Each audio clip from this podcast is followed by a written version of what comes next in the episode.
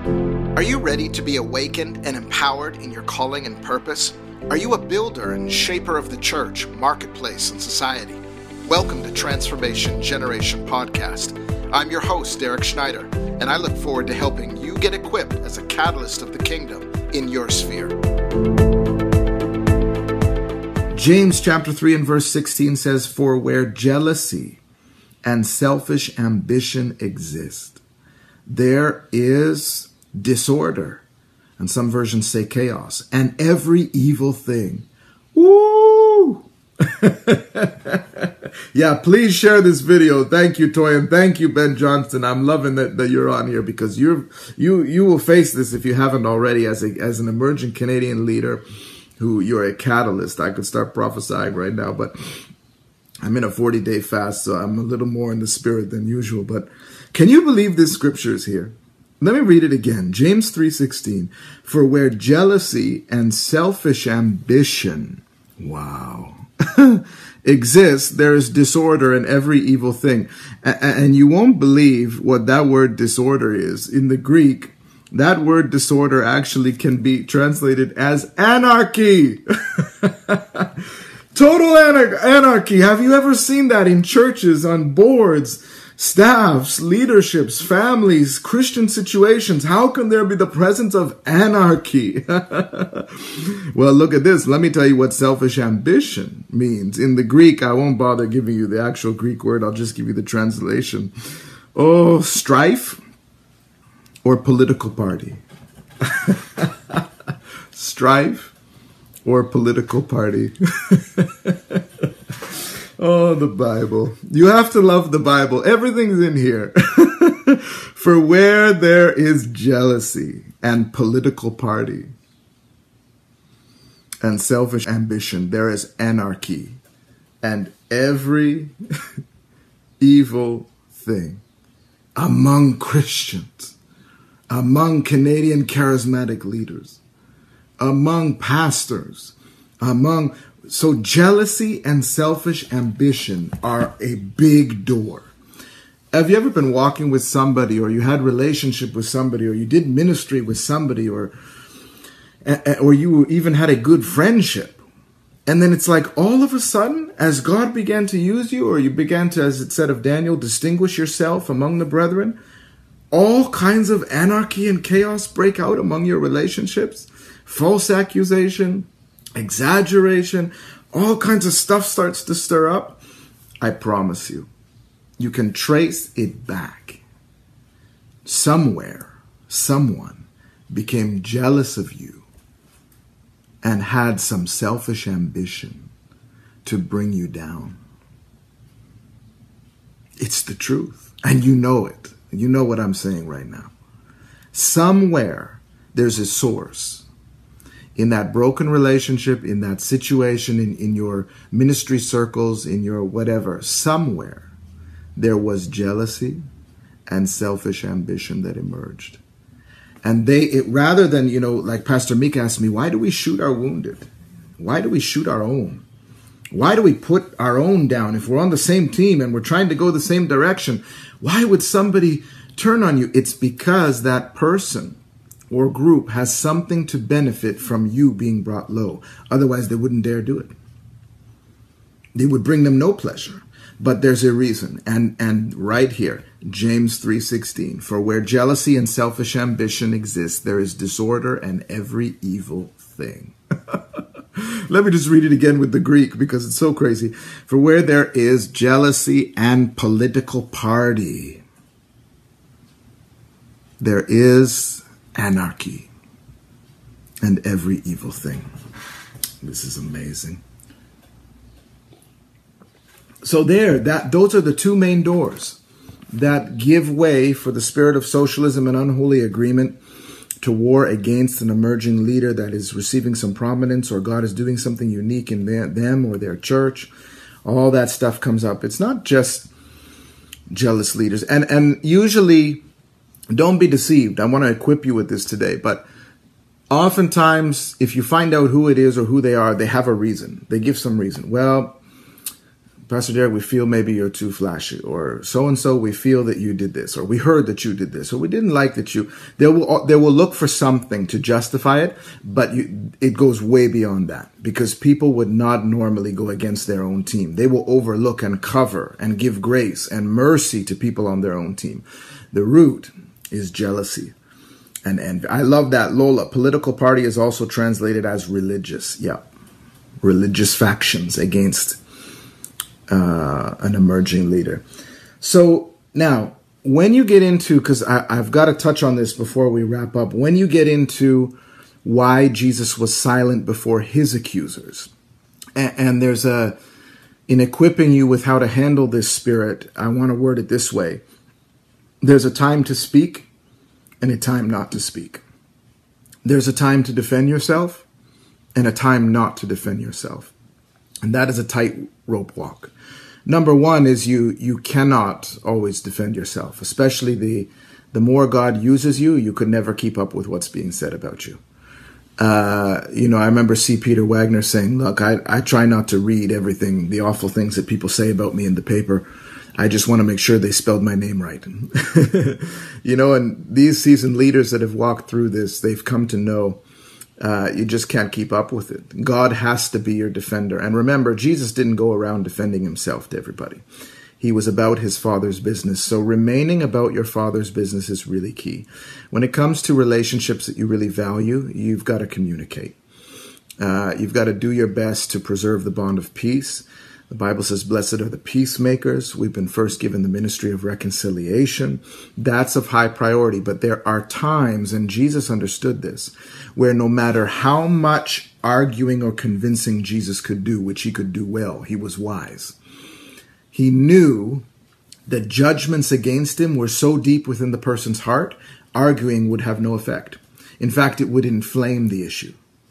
There's a time not to speak because it was only inflame the situation and actually it will hurl more aggression against you if you speak. That's why you'll find oftentimes, especially political leaders, are advised when not to take to Twitter, when not to fight back, when not to say anything.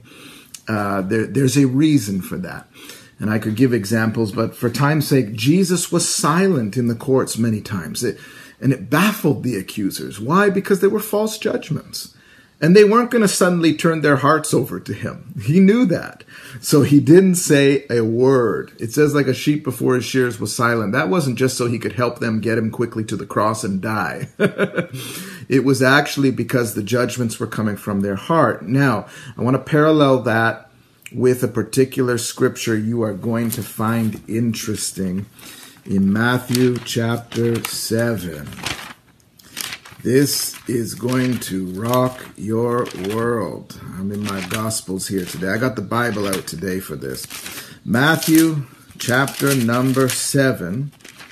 You will have probably never seen this scripture like this before. Let me let me begin at verse 1. Do not judge so that you will not be judged. Remember that spirit uses judgments against leaders. So when we begin at the chapter here, Jesus is speaking and we're, we have context. Okay. That's why I've gone back a few verses. Do not judge so that you will not be judged, for in the way that you judge, you will be judged. And by your standard of measure, it will be measured to you. That's a good reason to quit judging right there. if you have found yourself being used by the spirit of socialism, uh, that's a very good reason to quit the judgments right there.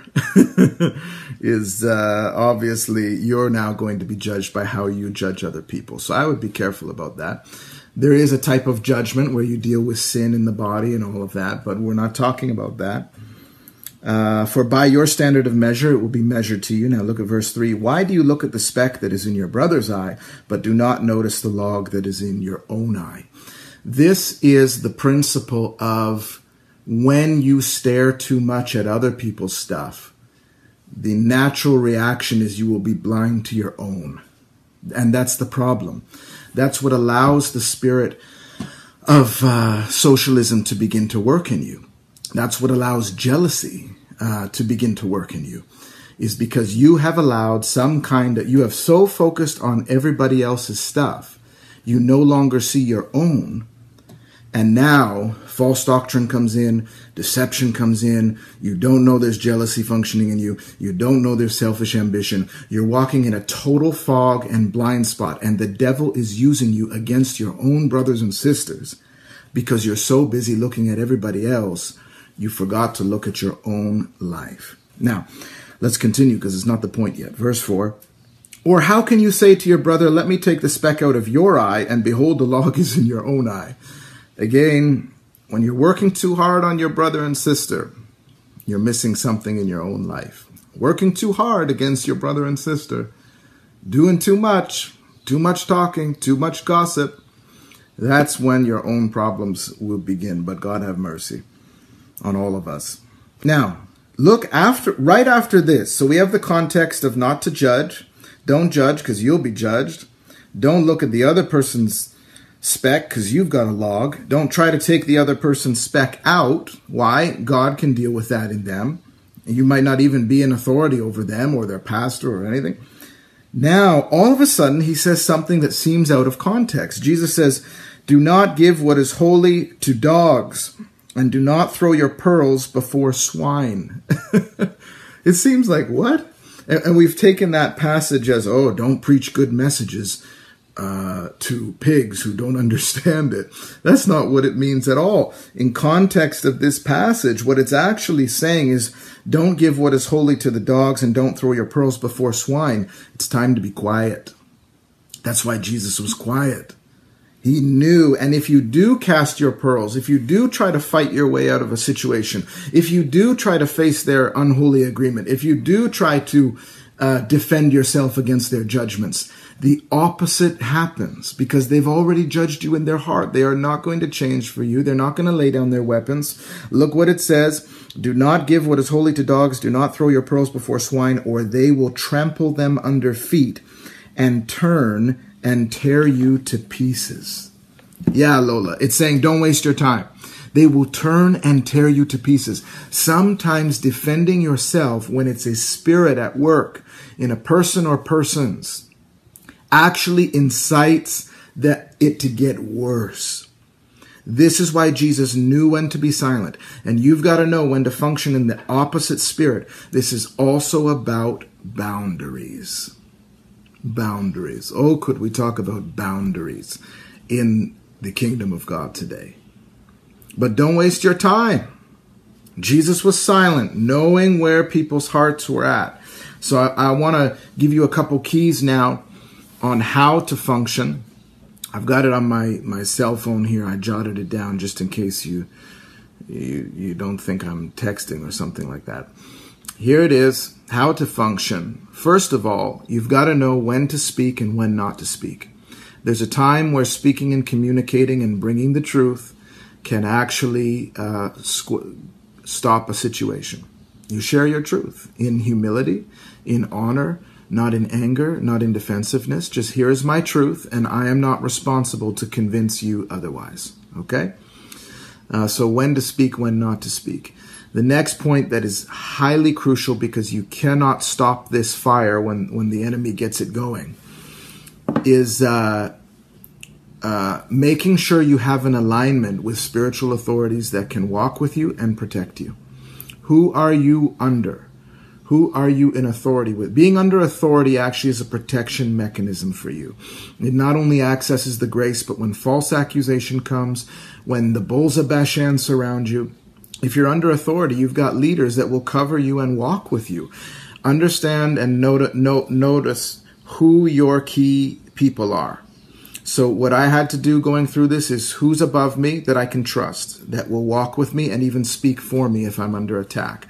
Okay, I have this person, I have this leader over here, I have this leader over here. Okay, they're my covering. I'm in alignment with them. Then alignment isn't just up and down, but alignment is also who are my friends? Who are key people that that might even say we don't even need to know all the all the details so and so. We don't even need to know everything. Just just tell us that you know. Let us know. Communicate. These are the people you're going to be totally open with. You're going to just share the details. You're going to open up your heart to them. Here's what's going on. Here's why I'm being attacked. And these people will now encircle you. But I'll, I'll let you know they're going to be few and far between. You'd be surprised who you thought was friend and was not. Well, if that spirit gets a hold of them. So you're wanting to work with people that are very uh, who understand you, who love you, who are willing to lay down their lives for you, real friends. So you have the parallel. These are covenant brothers and sisters who you come into alignment with so that they can walk with you. When leaders come under attack and they isolate themselves, they have very little hope at putting up any kind of defense. Uh, you need to have your core group that are going to walk with you, who know the truth, who haven't come under that spirit. Now, we're not talking about hiding. We're not talking about another kind of conspiracy. We're not talking about yes men and yes women. We're not talking about uh, the people under you who so idolize you that they would never, you know, have a negative thought about you. We're talking about the mature people who aren't afraid to challenge you, people who aren't afraid to correct you, but people who love you, who will walk with you through any situation. That's really key when you're dealing with the spirit of socialism is you have strength in a critical mass no matter how big the Goliath is. Amen. So who are you in alignment with and under authority? The next one, cleanse your own heart. You've got to keep your heart pure. An impure heart, a bitter heart, an unforgiving heart, um, all of this will actually give the enemy legal grounds to attack you. You've got to have your heart right. If you don't, it will leak. Issues of the heart will leak. The Bible says to guard your heart, for out of it flow the the issues of life. You will say too much in that email if your heart's not right. You will say something nasty about that person if your heart's not right. You will gossip about that person if your heart's not right. I love what Joe Joe Garcia advised me in uh, when he said, uh, "You have to have a posture before God of the good is not mine, Lord, and the bad is not mine. I give it all back to you. What, how you're using me, and the good that I'm having in my life and ministry is yours, and just the same, the bad, the negative, the ugly, is yours too. What's going on right now, and my anger towards uh, these people." Uh, I give this over to you, Lord, completely and uh, and so that's also an important heart posture. Heart posture is absolutely key because you can't hide it. When you have bitterness, you think you're hiding it, you think you're masking it. The enemy's using it, and and it's not genuine reconciliation. And genuine reconciliation brings things into the light. It's based in truth, and God can anoint genuine reconciliation. But word service, faking it, suspicion all that stuff is of the kingdom of darkness. Ah, church. We have to grow in this area. If we want true unity, we have to grow in this area. Cleanse your heart. Next would be function in the opposite spirit. When somebody's angry at you, love them. When somebody's dishonoring you, honor them. When somebody has gossiped about you, bless them. Affirm them. I, I have seen tremendous power. Your greatest weapons of warfare are functioning in the opposite spirit. In fact, that's how you righteously judge a demonic power is by not just saying I bind you, I bind you, I bind you in the name of Jesus, in the name of Jesus, I bind you. Actually, it's more power to function, more powerful to function in the opposite spirit and love your enemies. Pray for those who persecute you. Uh, honor those who dishonor you. Function in the opposite spirit is very key, but that still involves boundaries which I'll touch on in a moment, but function in the opposite spirit. The next point would be pray for those who persecute you. Pray for your enemies. Love them, bless them, remain in a place of intercession. Why?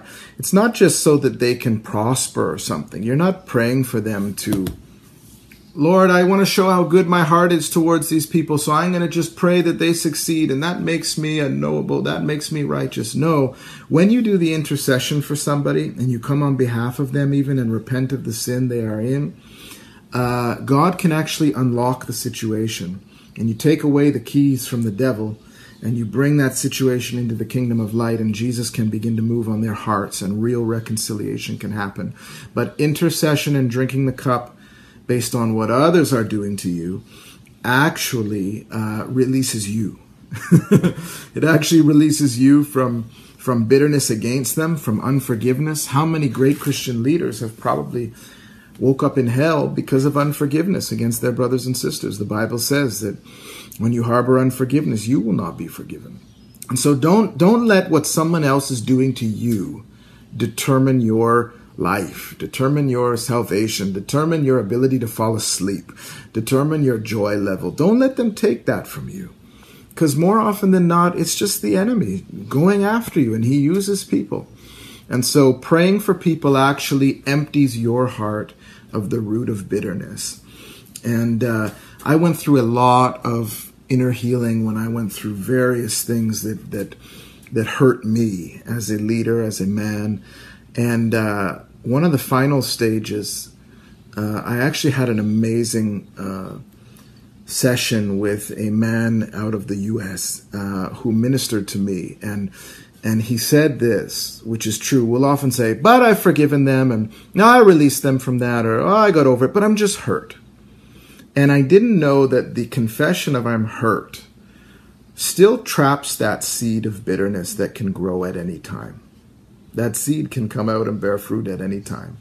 And he actually walked me through real freedom and even I am no longer hurt by this. And that has to be the work of the Lord. It's a work of the Spirit, you know, in the soul and the heart.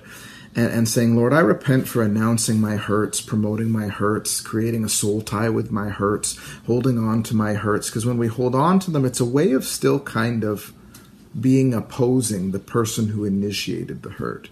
You got to get it out of you. It's only going to poison you. And so you see, men like Daniel, ended up in a lion's den. They have a reason to be hurt and offended. Joseph, look at his life. There's some counseling needed. He's favored by his father. His own brothers throw him in a pit. He's sold into slavery. He ends up in prison. There are some reasons to be embittered. But Joseph was promoted because of the condition of his heart. So hold your heart. Walk with God through these situations when that when unholy agreements emerge, false judgments, all of the above, when that stuff comes against you. You've got to look after your heart. Make your heart your palace and clean it.